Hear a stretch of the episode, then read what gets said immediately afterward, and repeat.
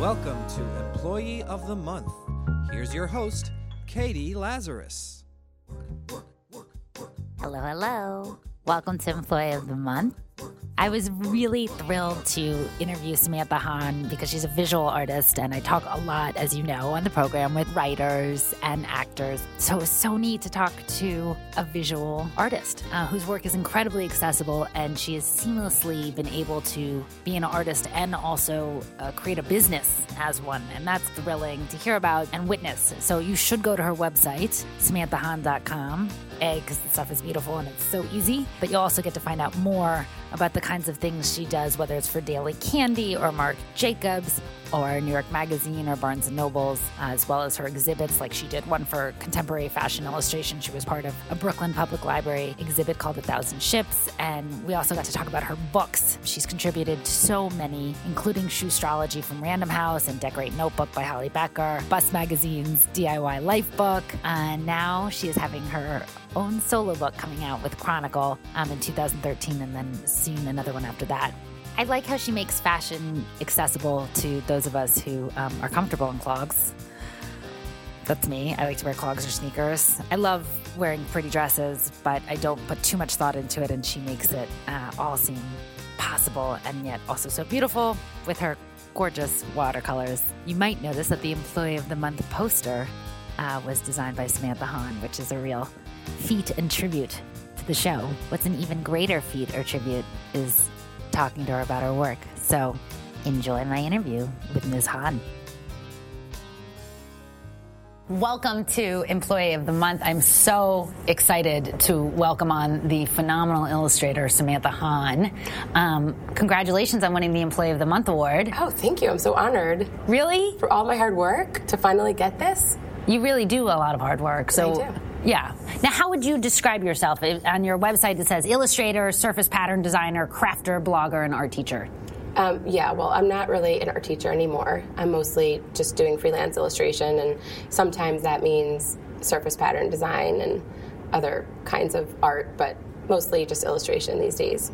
Talk about the different parts, like surface pattern design, for example. When I see that, I see your beautiful prints on your website, and I think, these could be wallpaper, this could be stationery, this could even be posters or a dress. What is surface pattern design? It's exactly those things. I actually do a lot of work for paper companies, so like Gallison and Chronicle, doing like journals, notebooks, stationery. I've done wallpaper. I just recently did a collaboration with a high-end Japanese brand called Ipaca, where they are using my prints for dresses and bags and clothing. So, you know, sometimes it's just a way to kind of apply illustration to other surfaces. So just to give the audience some background, your particular designs are considered bright and airy and feminine. Are there other words you would use to describe it, just because we're on audio? And I encourage people to go to SamanthaHahn.com to visually enjoy and taste your beautiful, beautiful work and the palette of your work. How would you describe, for lack of a better word, your brand? My brand. Or your signature style. How about your signature style? My signature style. I would definitely say, as you said, it's a decidedly feminine aesthetic. I definitely think I try to strike a balance between lush, vibrant color and kind of an economy of line. So I try to keep it pretty simple and clean, while at the same time using watercolor. There's a lot of variability, so you see a lot of the material showing through. Coming from a comedy background, I look at your art and I think part of it, there's a structure set up. There's like a set number of parameters, meaning you have a certain amount of room on the paper that you're working on or whatever you're applying it to. You know, if it's, let's say it's a cushion or a rug or something. And then there's just so much improvised. There's an improvised nature about watercolor because you don't know where it's going to land, right? Right. I mean, that's the exciting thing about watercolor to me as an artist, because as an artist, you think, yes, I want to have a certain amount of control over what I'm doing, and you want to have an idea about the direction you're going. And I think me choosing watercolor is also relinquishing a bit of control, because it's a material that truly has a mind of its own and responds to different papers in different ways, and it responds differently with different brushes and different quills, and so there's always an element of kind of surprise, and there's an element of, I'm sure you could actually relate it to comedy and improvisation particularly, in that you have to kind of yes and it, and allow it to kind of just take you in the direction it wants to go. So it's kind of a symbiotic relationship between the artist and the material. Growing up, your mom was an illustrator as well, and your father was in the music business. Right. There is a lyrical quality to your work, and I wanted to find out more about what your mom did in illustration, because to outsiders, I don't really know what that means to be an illustrator. I don't know whether that means to illustrate children's books or to do posters or to do ad campaigns. What did she do? She actually did similar to what I did. It just was before the time of doing work for websites and brands in the way that I do them today. But she did a lot of fashion and beauty illustration the way I do. So that means editorial, advertising, publishing. And was this before, like, you know, I remember my aunt used to draw the models for like 17 magazine when she was young, because they didn't have models. They didn't have pictures of the young women. Yeah, it was after that. I mean, that was definitely like, there was a time when illustration was like the predominant way to show clothing or beauty, and, you know, my mom was doing it more in like the 70s and 80s, where it was prevalent, but it was, you know, photography was becoming more and more prevalent. And so today, I think illustration is way different than it was back then. What is it now? Because, you know, I've seen your beautiful makeup drawings and showing different palettes of makeup, and then also clothes, like the J. Crew line for New York Magazine. Where is it today? I think it's today, it's not competing with photography. I think that art directors and brands come to illustrators for sort of a more emotional quality, if they want to add sort of more texture and more, I wouldn't even say personality, that's not even the right word, but basically, you know, photography is wonderful, and it can be applied in so many contexts, but I think illustration, because it's less prevalent than it was, is sort of brought on when the brand needs something a little bit more emotional. So, so your mother was an illustrator, and she was freelance as well? She was freelance, and it was a different time, and basically the way you got work back then was to basically take out a page in this book called Showcase, which was basically a thick book, and you'd be it was delineated by chapters of like categories. Like if there'd be like a fashion and beauty chapter, and all the fashion and beauty illustrators would just take out their page, and the art directors would get the book, and it kind of seems like a wonderful, magical time. But she didn't do a lot of international work, and I think today, because everyone's just so much online, and I'm online with my portfolio site, and I also have a blog, it's kind of a way to, you're sort of really part of an international community of artists in a way that it wasn't that way before. It was just more, this is your style, and people would find you in the book and hire you. So now, I mean, that seems like kind of peaceful and like a relief to me. Like the idea that I could just do that and be found is nice, but I think today I've had the opportunity to work with a really interesting variety of clients through just having to kind of be out in the world and share my work in unique ways. It's really neat, because I think also, you know, the business model has just changed in general. I mean, in some ways, just hearing about your mom, and I think, God, that would be so nice if it was just one book, and they said, okay, Katie, we need a voiceover artist, or we need a writer, or we need a talk show host, and we look in this book, and you're the right price. Right. And it just doesn't, I know that still exists. I have a manager. You know, I mean, that system is in place for a reason, and people go to Upright Citizens Brigade Theater, and they'll see my face, and they'll say, okay, we'd like to bring you in. But really, now you're illustrating for so many different things in so many different ways that someone you don't even know about in Japan can now find you because of the internet. So there's also these positives to the chaos being a freelancer and now. The commonality to the past is that I do have an agent, so I'm part of a roster, and, you know, clients will come to the agency looking for, you know, my kind of work, and the agency will submit me and a couple of other artists, and sometimes I'm right for the job, and other times you know, people come to me directly for what they've seen. And so I think kind of work begets work in today's world. And the more you do, the more people feel confident. I always think that it's like, I'd imagine being like an actor or something, and you just get typecast, and then forever and ever that people just think that's all you can do. And I think with illustration, there's kind of a unique opportunity to kind of plan and facilitate my own projects and collaborations and promote them by putting them on a blog or publishing a book. Manquette is your blog. Yeah, Manquette, yeah. MAQUETTE? Right. What's the full website? It's SamanthaHahn.com/blog. Okay. So Manquette actually just means it's like a prototype that sculptors use. So when I initially started the site, I was thinking of it like, this is where I'll share projects and ideas, and it's sort of developed and become a platform for sharing inspirations, you know, whether it's photos of 70s icons to, you know, projects that I recently completed, or, you know, just really anything I find inspiring, and then also my finished projects. To me, from an outsider's perspective, you're a workaholic, but I wanted to know what that means. Like, even I found this beautiful stationery in the Brooklyn Botanical Gardens, and I bought it, and it turned out to be Samantha Hahn stationery. And I let you know, oh, I've just gotten this great stationery. And you said, well, from which company? Because you had done stationery for more than one place. Can you walk me through a week?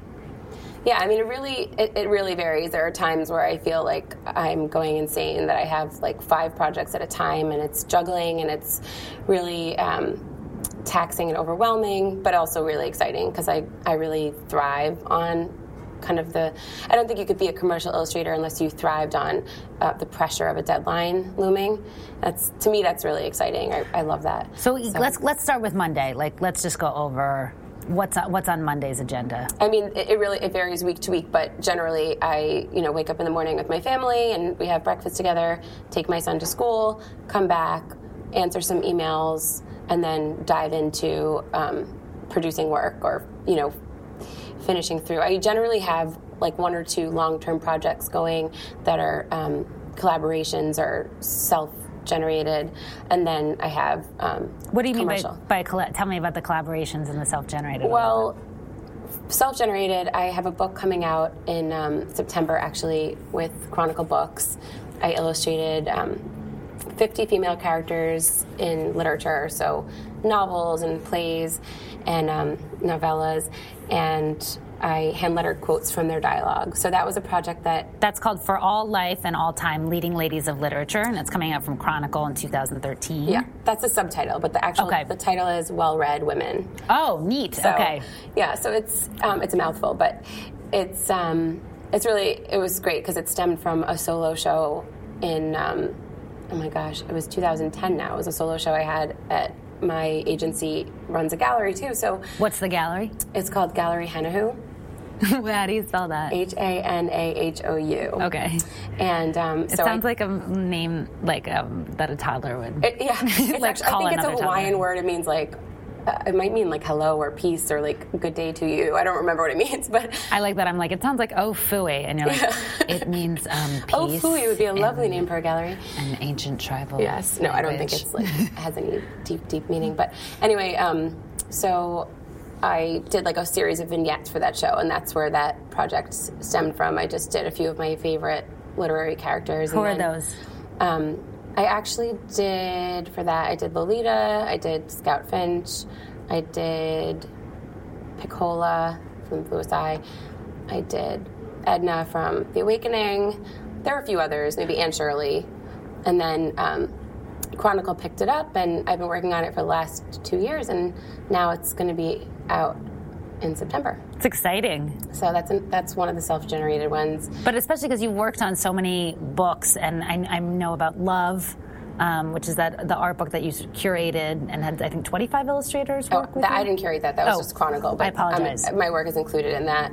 And my work is included in a lot of those kind of compilation books, like Tashin is coming out with a book, I think, later this year. Was Shoe Astrology yours? Yeah, Shoe Astrology was a book for Random House where basically I illustrated 366 shoes to go along with these astrologers basically came up with a profile for each day of the year, and then the shoe sort of represents that astrological profile. If you all can hear the police in the background, we are at the Writers Guild, who has generously allowed us to tape and have these wonderful interviews for Employee of the Month at the Writers Guild. But if you hear the police, they're just coming because someone has plagiarized someone else's script and they're about to get an Oscar for it.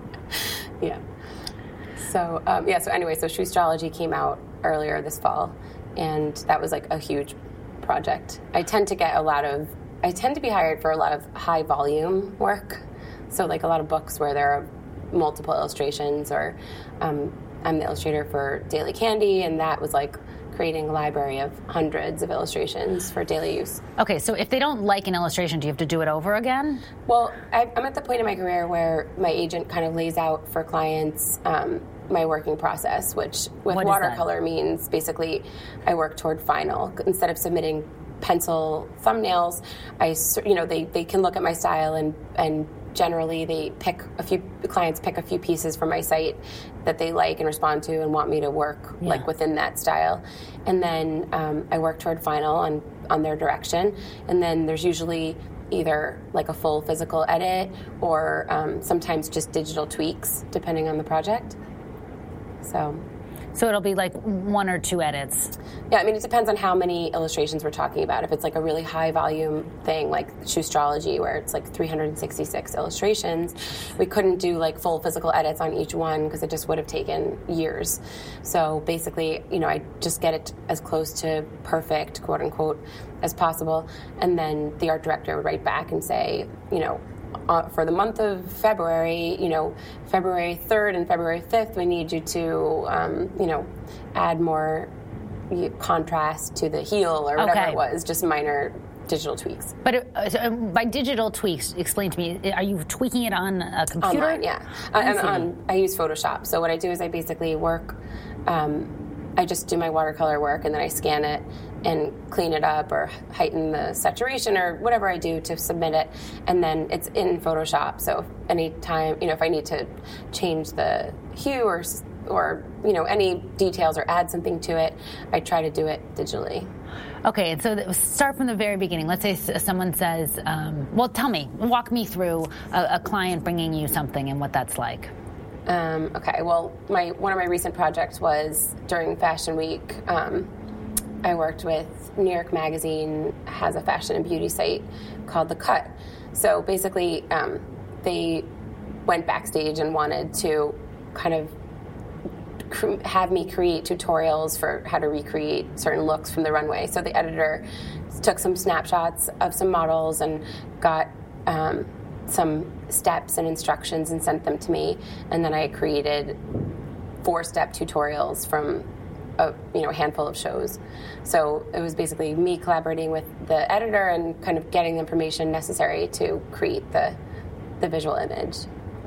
And do you pencil? I know it's hard to break down. If someone asked me to break down a joke writing process, I have no. Well, for me, reference is like half the battle. Like I need, for when I was doing my own book, finding reference for the characters was, I was looking for kind of the emotional quality that I wanted to convey.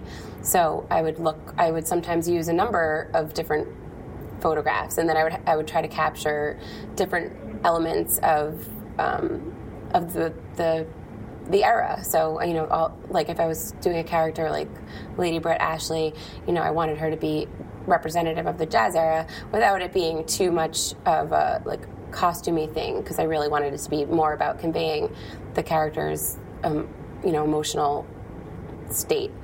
But so I really had to kind of find the right pose and gesture, and something that I found was dynamic. Sometimes I shoot my own reference, other times I scour for reference online, and then kind of composite it in my mind while I'm illustrating. And with watercolor, because it's such a fast medium, you only really have one chance to get it right, because you can't. It's not in layers. It's very it's transparent, so you can't just like do over an area. So if you make a mistake, you just do the whole thing again. So oftentimes I would do I did 50 characters for the book, so I probably did each one 5 times or so. Wow. Can you save the ones, you know, the I guess they would be called rough drafts because they're quite beautiful? No, I don't. You don't? I just toss them. I can't have, like, I have, like, boxes of, like, finished work. I'm sort of trying to keep an archive, but I definitely, I'm not super attached to my work. Is that right? Yeah, I mean, it's you know, if it's published, it's there and whatever the publication is. And if it's personal work, you know, sometimes it's sold through a gallery or something. And sometimes I just throw things away, you know. I just do it for, like, the process and then the experience. And it's not important that it's, like, in a box, you know. Well, that's all. It sort of shows the difference. As an outsider, I get so attached to your work. And if someone gives me a drawing or a painting, I want to hold on to it so deeply because it's so exciting and new. And I wonder, for you, if it's sort of freeing, you know that there will be another one. So you're happy to, you know, move on to the next drawing or next illustration. Sure. I mean, it is, they are sort of ephemeral. And I think, you know, with fine art, I think fine artists think of their work differently. I think, you know, it's a totally different context. And I think, you know, that while I'm getting as much from doing the work as a fine artist, I think of it as ephemeral because it's you know, I'm creating it for a purpose. You know, there's an end point in mind. I mean, I guess you could argue that that's the same with fine art. If the fine artist is intending to show it in a gallery or some sort of space. So, you know, I mean, I think every artist thinks differently about it, but I would surmise that most artists throw away a great majority of their process work. Wow. What do you get out of the commercial products? The projects, like, yeah, what do you enjoy about it? What's great about it? What sucks about it? Well, I personally really like the excitement of kind of getting an assignment, and it's like a problem to solve. So, you know, whatever it is, having to think about it, figure it out, and work within sort of constraints and guidelines. At the same time, you know, they're coming to me for my particular style. So while I am working within guidelines and constraints, there's always going to be an element of, you know, personal expression. And I enjoy the collaborative process of working with various art directors and editors. So, I mean, for me, it's always exciting to see I'm honored by a lot of the companies that I've gotten to work with. So it's exciting when a great job comes along where you're excited about the brand or the product or whatever it may be. Are there any constraints to it? Like, as a copywriter, I'll write things, and then instead of them saying, can we tweak it? You know, they'll give me 0 direction to start off with. Yeah. So I feel doomed to fail because they'll say, we want something crisp. And so I have no idea what that means. Do they want it to be like chewable letters or something like that? And then, so, you know, I may not deliver what they wanted, but I'll have worked really hard on it. And I so want them to be like, no, this is actually, what we meant is this. Yes, I've had that experience early in my career, especially, you know, when you're just new and excited to have someone commission you for something, and it just feels like so exciting, and you're lucky that you should be kind of paying the client to work for them. Yes. That's how it feels in the beginning. So before, you know, when I was doing that, I would just do, like, you know, do something until they saw what they liked. At the point where I am now, I think I have enough of a body of commercial work that they're coming to me for particularly what I do. And so I have the great privilege of having the agency kind of lay out, this is how many rounds we can do. And there are times where they don't have an exact, you know, specific, this is the exact thing we want. So it's worked into the contract how many rounds of back and forth will be done. Got it. I have to say, looking at your work, and there's so many differences. There's so much variety within it. And I'll say, like, oh, that's clearly Samantha Hahn. What do I mean by that? That's interesting. I think that I'm glad you're saying that, because I think that is a goal when you're. I often get emails from people that are just starting out in the field, and, you know, they say, like, what advice do you have? And I think, you know, something that's advisable if you're trying to get into the commercial art world is to kind of hone your craft and to kind of come up with your own style. And it's not that nobody's done fashion watercolor illustrations. Of course they have, but you definitely want your body of work to be within a certain, you know, it's a representation. It's you. You want people to look at it and see that it's your hand. So you don't want every single piece in your portfolio to be different. One advice I had when I was going into the field was, you basically want everything in your portfolio to be something you feel good about. If an art director were to flip to any page, if you get that nagging feeling of like, ooh, that one wasn't one of my best pieces, then it probably shouldn't be in there. And so I think at this point, at the point in your career where you have enough commercial work, it should sort of be of the same quality and of the same hand. And I'm at the point where I have a few different styles that I do, like a portrait style and like let's break digital. It down. Let's talk to each one. Okay.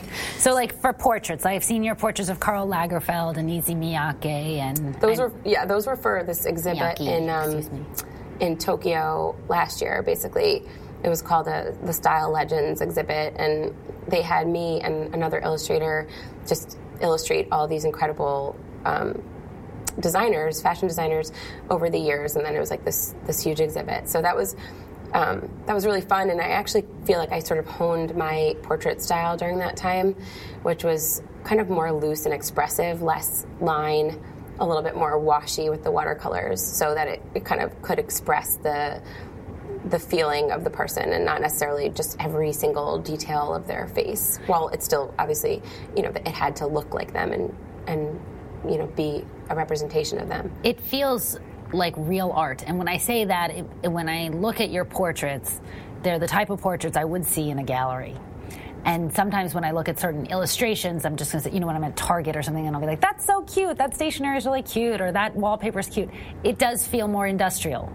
Yeah. And I don't know how to specify what I'm saying there, but I will say your portraits really feel like the work of an artist. Oh, thank you. I mean, I personally like both styles. I think that there's room and there's different markets within illustration, and I think there is a trend toward more of like that hand-done quality, and while it can be applied to commercial end, I think, you know, initially it is a piece of artwork, but I'm happy to do, like, I like doing that kind of like mass market stuff too. It's fun. So I mean, I think totally, you know, you can they're just see, different. There are companies that cross over too. Like I do a lot of work for Gallison, so they do like journals and things, but you know, they definitely like the artful hand done feeling. It's just on a journal, so that automatically tells your brain mass market too because of the context. So I just figured out what I meant too. The portraits are one of a kind.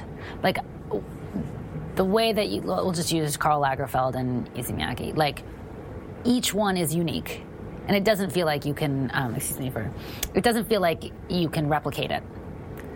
Now, when I say that though, then you see like a Klimt on stationery now, and it loses the quality of the original. Well, it's size too. I mean, okay. I think it's size and it's context. So, got it. Like for the Style Legends exhibit, I didn't go. Oh, actually, no, it wasn't in. Did I say Tokyo? It was in Hong Kong. I didn't go. Is that to racism? Hong Kong. Do you think? That, yeah, I think a little bit. Sorry. Yeah. Well, it happens. Not to me. It never happens to me, but it happens. I do some work in Tokyo too, so maybe it was just a brain. You know, it's the same continent. Anyway. No, they're all the same. I understand. Can you edit this part? But yeah. So we'll just cut down to that part. That will be the only part we'll air. Good. Thanks. That's wonderful representation of me. My agents in Asia will love that. So basically, I didn't go to that exhibit, but I saw how the work was mounted, and those portraits were printed very large. And I think that was nice and exciting to see my work in that way. But, you know, they're also on my website small, and I feel like my work with watercolor particularly could be almost any size. It's different than some work where there's like very fine line or pattern, or I mean, it just really, I think your brain is seeing certain things as mass market because of the way that you see them applied. Okay.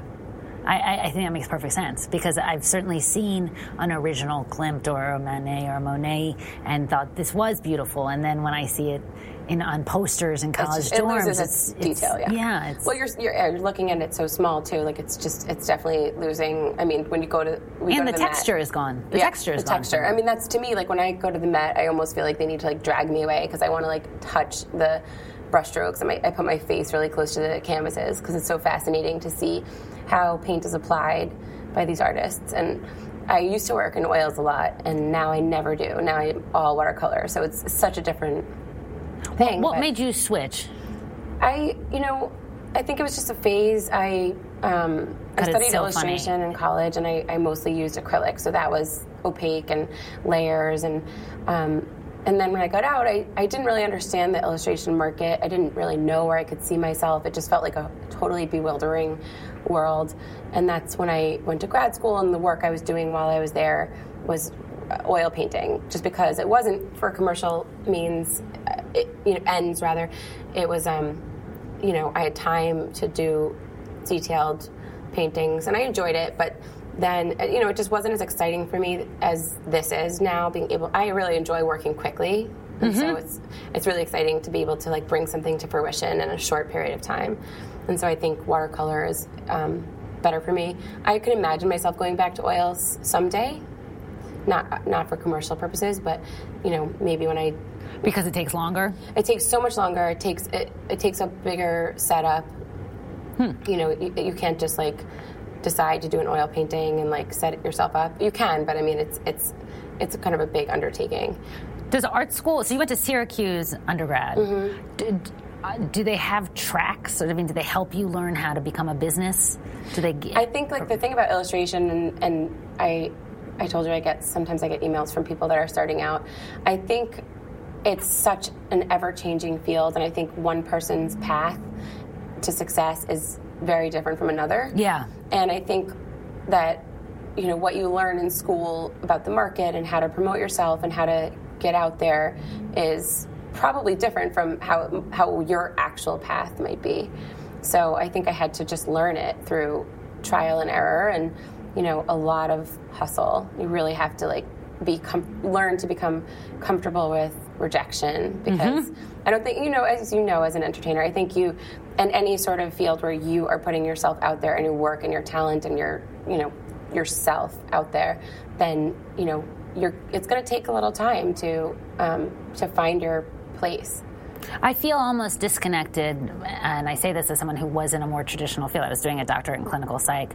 I feel almost completely disconnected from people who don't face this.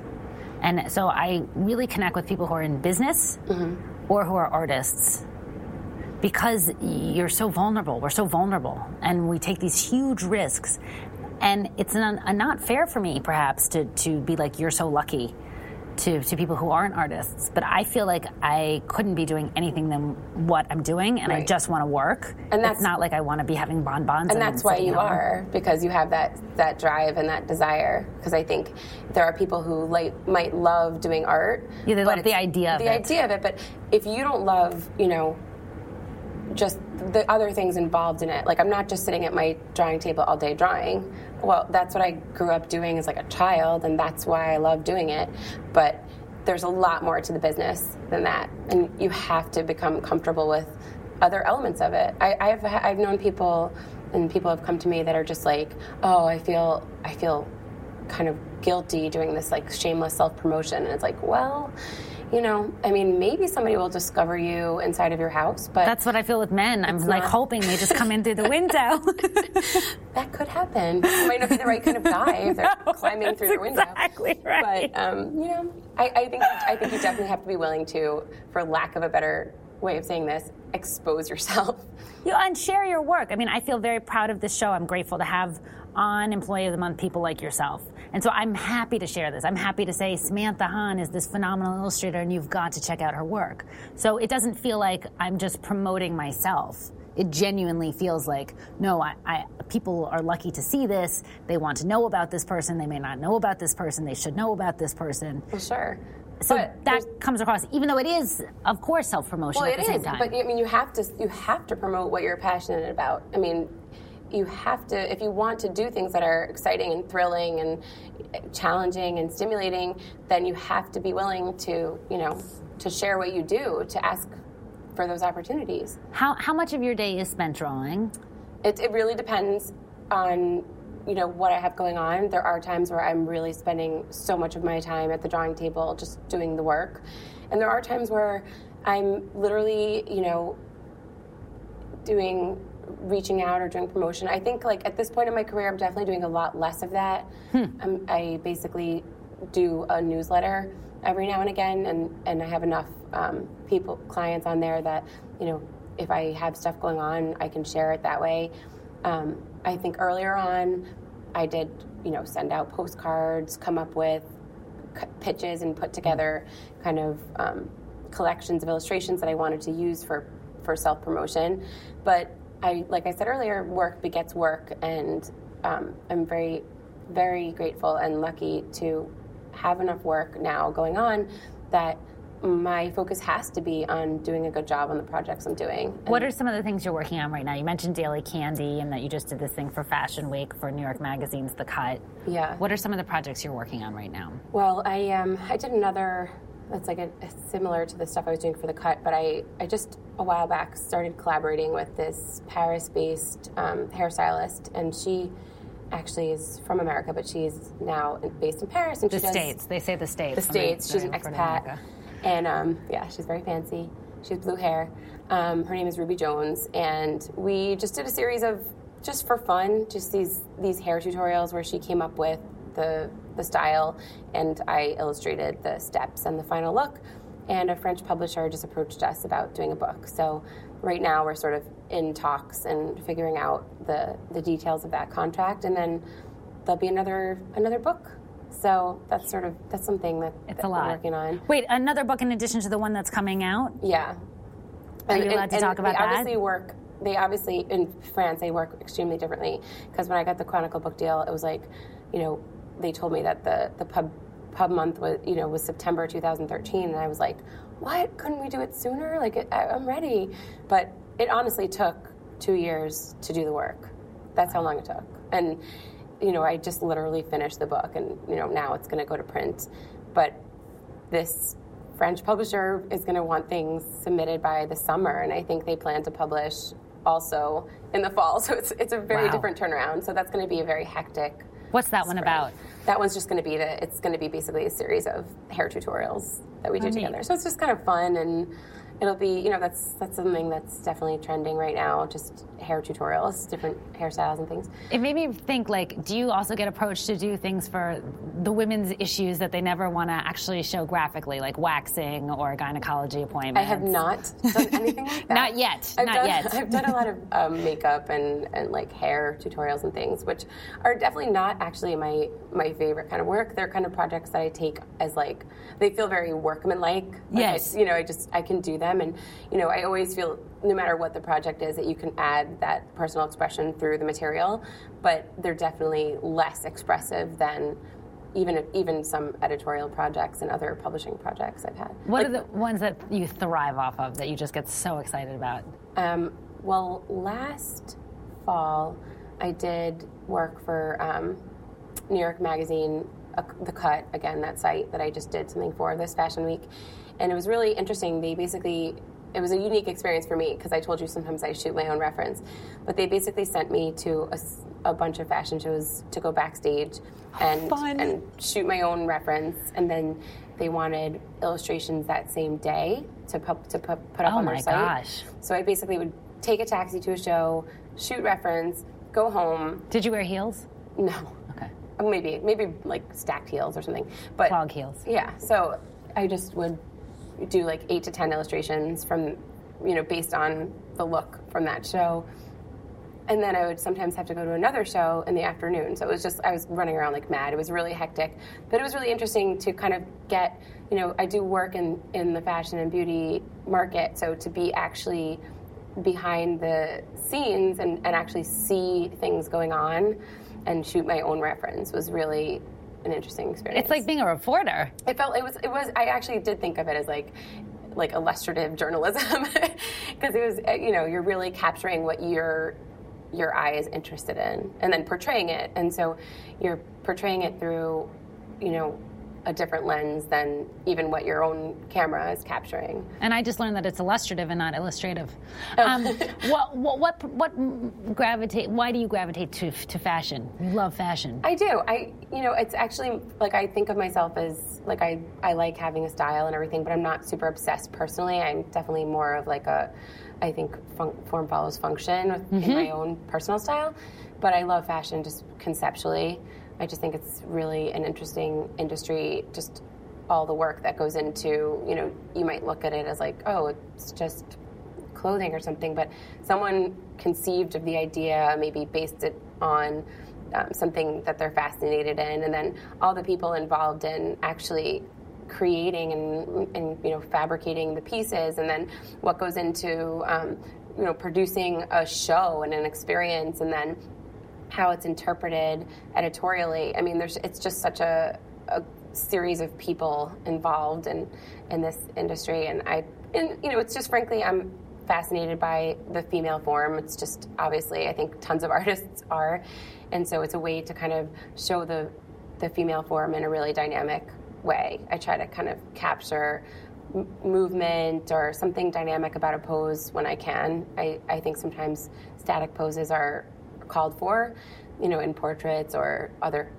a work where you're really trying to capture someone's face or emotion. But with fashion, you're capturing kind of the essence of movement, and you're capturing color and pattern and form, and it's just fascinating to me, and so it's just a jumping off point for me to kind of use my artistic process. Well, are you very protective of your hands? Like, do you have to be really careful with them? It's funny. I personally am not like super like. There's like this video, I think it was like last year, of this hand model, and she was like showing how she like lives her life, and she like doesn't wash dishes and stuff. I was thinking I could try that with my husband to like just tell him I can't. Oh no, I can't clean the house or do anything because I have to protect my hands. But no, I just live my life, and I don't think I do anything that's like super dangerous. But it definitely, my eyes and my hands are probably my most important commodities. Yeah. So. And do you keep a schedule? You were saying, there aren't a set hours that you draw. Some people are writers. They say, I'm only going to write in the mornings, and they don't take any emails then. I know. I definitely, my husband is kind of obsessed with systems, and he reads all of those.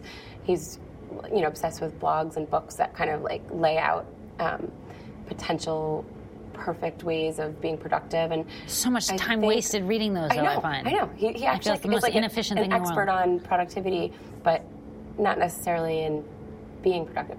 But anyway, I think for me, I just want to know: is he productive? Oh yeah, he's super productive. But okay, so then that's necessarily, not true. Not necessarily. I do think like if you read all of those books, I think it's not. I think you have to work in a way that's natural to you and to your instinctual way. And I think the people that write those books may have come up with perfect systems, but I think everyone's lifestyle is really different, and so I don't think that those books can really take into account all of the other things that are going on in your life. Absolutely, and they're also not taking into account how efficient one person is at one thing versus another. Like, There's certain things that I can write in an hour, and there are other things that are going to take me a couple days, and there are things that are taking me years. Right. So to just say, okay, I'm going to write for 3 hours a day, whatever the assignment, doesn't make sense. Well, I mean, I've had the interesting... I'm really lucky I work from home, so basically my life is just built around my family and work, so I spend time with my family, and then when my son goes to sleep, if I have a really big project to do, I can go back to work at night. So it's people sometimes they ask me like, why don't you have a studio or something, and I personally love working from home. I think it's me too. It's really great. It's a wonderful, I have all the hours I need to work, and if I need to pull an all-nighter, which I haven't had to do too much, but there have been times where I've had to work late into the night, I can. Do you ever feel isolated? That's a good question. I don't really, because I think when I'm in that work mode, I'm just really in like the flow and the focus, and I definitely really make an effort to, I guess you can call it network, but I feel like I have a really nice stable of women friends who are in media and arts, and make an effort to get breakfast or even dinner, but I definitely tend to have at least one breakfast meeting or get together a week. It doesn't feel like a meeting. It's usually just fun and enjoyable, but it's also, you know, important to kind of have those interpersonal interactions. Yeah. And so while I am like emailing with art directors or my agency, I, you know, when I'm actually doing the work, I'm not, I don't think, not that being in a studio would be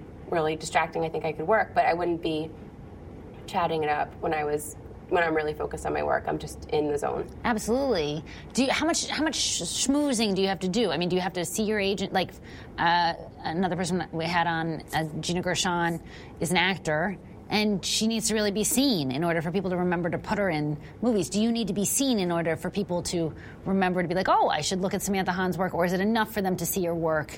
I think it's enough. I think my work is enough. I mean, I do think there are illustrators who a big part of their brand is like being an ingenue or like being like the it blog girl or whatever. I mean, I think it's just personal preference, and I'm more of, while I do test as an extrovert on those like online tests that you can take. Myers-Briggs, yes. Yeah.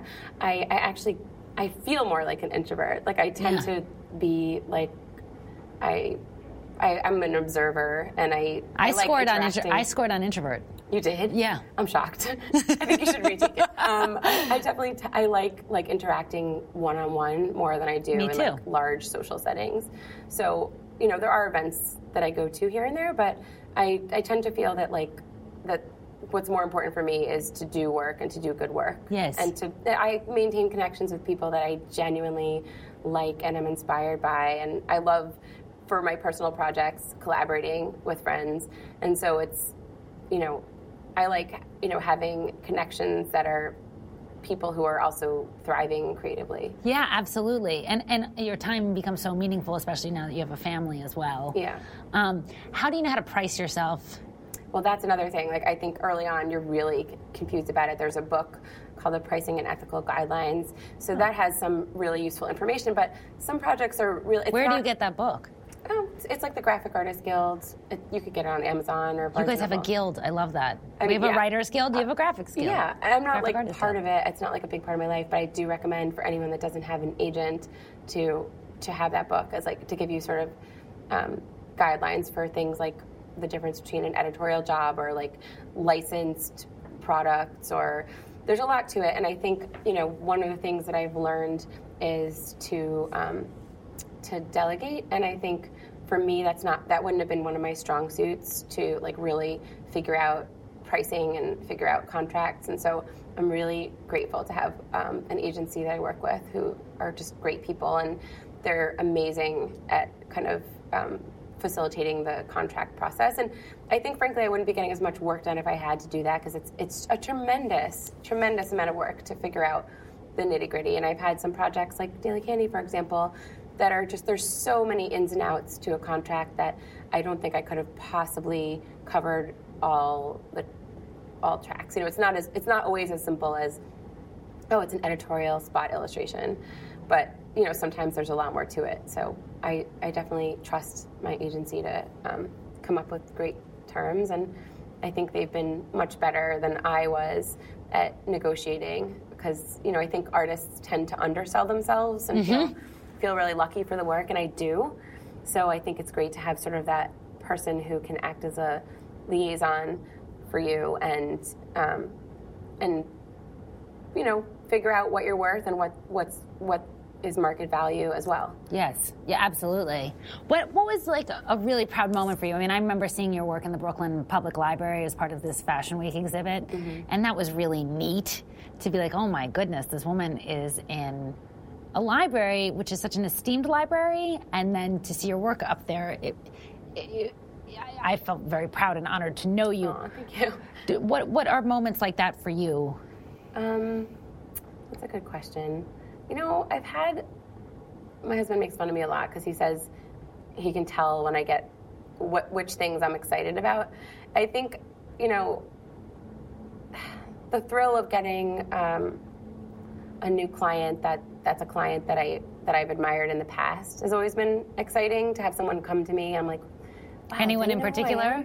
I think like just off the top of my head, after I did that New York Magazine work, one of the collections that I Illustrated was J. Crew, and I got an email from Jenna Lyons' office. Who, oh wow! Like to me, like she's so fantastic. She's such an icon, and she's done so many incredible things, and kind of took J. Crew from a mass market brand to this incredible company that. They're more expensive than Banana Republic now. I mean, they're so... Even though the quality isn't necessarily better, but the aesthetics are so beautiful. The aesthetics are amazing, and just the textures and the colors, and I just admire her. So it was exciting to... she wanted to have a print of the piece. Oh, and wow! It was just, like, so touching. And someone else from their office, they featured the work on a blog, and they were saying... They just let me know, kind of, like... personally, that she was like showing my work at a meeting just to like talk about the colors, and that to me was like such a touching anecdote, because it's like this person and this brand that I admire kind of has heard my name, you know? Absolutely, it's and exciting. She's such a trailblazer. I mean, yeah. I was kidding, but I'm serious. Their quality isn't that good. They're more expensive than Banana Republic, but I feel this impetus to want to buy there because the way that they select the fashion styles are so good. I mean, I can't even stand the model. They have these stick-thin models wearing, wool socks with heels, and I'm like, there's no way she can walk outside like that. But the choices... I think you could, Katie. I think you should try it. I should try it. Yeah. I just think the choices of her fashion styles are so... I'm such a snob. Like, I think I really get fashion. Mm-hmm. And even though I don't dress like I do, I really feel in my heart I know it. And she creates here. Like, oh, that's it. That's the look. Like, how do you say that? Where someone is on top of the zeitgeist. I don't know. Yeah, I mean, she created the zeitgeist, I think, in many ways. I think she really defined the entire, feeling of that brand. I feel like that's a really established brand, and you totally know their aesthetic. You just know it because it's so clear. And made it modern and fun. Like, I remember when I was younger, it was so preppy, and I wanted to be really waspy. And there was one J. Crew ad where it was all these white people with blonde hair and blue eyes in the snow, and the caption read, "What a white, white world." And I was like, oh, I should be a writer. This is hilarious. I can do this. You should do copywriting for their next campaigns. No, now I think they tend to have a little more ethnic diversity. Tons of diversity, and diversity in who models, and also in the chicness of the clothes. I mean, not weight-wise, but certainly in terms of... Well, there's no weight diversity in the fashion industry at all. So that's also what's neat about having illustrations, though, is because I think in some ways it feels more realistic and accessible to have these beautiful drawings where you can imagine what it would be like to be wearing a certain dress than to have a stick-thin model that you can't relate to at all, and it just feels very black and white. This is not you. You will not look good in this dress. I think that more designers should use illustrations because it allows you to dream as a potential wearer, I'd say. I definitely feel like... illustration has creeped into the industry a little bit more than in like previous years, where sometimes brands are using it for lookbooks, and it's creeping in. Do you see your mom's style ever in your own illustrations? Do you feel her presence in your work? Yeah, I mean, I grew up sort of like using her drawing table and her materials, and because it was the same industry, and while it's so different today, I think my fascination with the figure and that fashion and beauty, just seeing her do that kind of work, I think obviously had to have had a big impact on me. And seeing her get projects that came in and like turning them in, it was a different, like back then she would have to like messenger finished pieces, like originals, to the art director. It was like before Photoshop. So, now it's really different the way I deliver the work. What were the places she worked for? She did a lot of books, I'm trying to think, like, she did, like, I think she did... Bible. Like, Glamour. Yeah, the Bible. No big deal. She did, like, Glamour. A lot of Grisham. Had, like, a beauty book, and she did, like, the first... edition of What to Expect When You're Expecting. Oh wow, I love it. Okay, yeah, great. She did actually a lot of like kids and baby stuff too, which is something that I don't really do. Yes. Even though I'm chatting with a designer friend about possibly collaborating on a children's book. I'm not exactly sure how. Do you want to do a potty book? A potty book? So I want to do this potty book where like the older sibling is so annoyed because the younger sibling takes his potty everywhere. Oh. I'm not sure my style would be so suited, but I can recommend a friend for you for that one. What about your dad? He was a music mogul? A mogul? No. Producer. He was a music. What kinds of things did he produce? Oh, he worked with like Carly Simon and Rick James. This sounds very mogul-ish to me. David Bowie? Yeah. This sounds very music mogul to me. I met David Bowie. Yeah. I was like, I had to have been like 7, and I had this record that he narrated. It was like Peter and the Wolf record. So I remember distinctly going into the studio and being like, I have your Peter and the Wolf record. That's what I said to him. And then I think his like synth guy like let me like jam out on his synth. So cute. So I mean, it was like way before I knew how cool he was, and now David Bowie is like definitely one of my favorite musicians. So I totally, you know, did not make like a cool impression on him. And I also remember saying to my dad that his teeth were yellow, and my dad was like, "Well, he smoked cigarettes." So you know, that was just like. Did it turn you off from smoking? Yeah, I never was a big smoker, so. Were there any lessons you learned from your father being a music producer that you feel you use in your business? I think I learned a lot from both my parents, actually, just the fact that they were creatives. I think I saw them, like, at the prime of their successes when they were in their 30s, and then their industries changed, and they had to kind of reinvent themselves, so they started a business together where they did a children's clothing company. My dad did the business end of things, and my mom did the art end of things. And I learned a lot of positive things from that and a lot of negative things. What were some of the negatives? I definitely would never want to do a business where I was manufacturing anything or producing it and having to deal with other, you know, so many other aspects besides actually the creation of the product. So I love having my work licensed and seeing it on, you know, applied to other things like we talked about in the beginning, of whether it's like wallpaper or clothing or journals or, you know, printed in magazines or books. That's like really exciting for me, but I would never want to get involved in producing anything. I don't want to buy anything, sell anything, process. Remember from Say Anything? No, I don't remember that. John Cusack's character, when he's asked like what does he want to do by his potential love's father, and he's like, I don't want to buy anything. Yeah, I don't anything, either. Anything. There's so much to that, but I mean, I think, you know, it was great that they got to work together, and that was like a beautiful thing. And you know, it was interesting to watch somebody reinvent themselves. And I think I always have. I think one of the reasons you said you think of me as like a workaholic. I think one of the reasons I am this way is because, you know, I'm constantly feeling like my industry is on the cusp of like taking a left turn, and I don't want to like not be there with it, and I don't want to, you know, I want to always be learning and adapting and like going with things and experimenting. And I love having, you know, a distinctive style that I work within, but I also think it's really important to have personal projects that force me to, you know, experiment. Or what are those that you're working on right now? Well, just the book that I told you, the two books were basically taking up a lot of my time. But they feel very personal. Yeah, they are. I mean, they're personal in that they are self-generated, and they are being picked up by publishing companies. So now they are commercial. But when I say they're personal, it's that they were self-generated, and then they turned into commercial projects. Versus the other work is just, you know, clients coming to me or my agency for me to do a specific project, and so that's like a commission.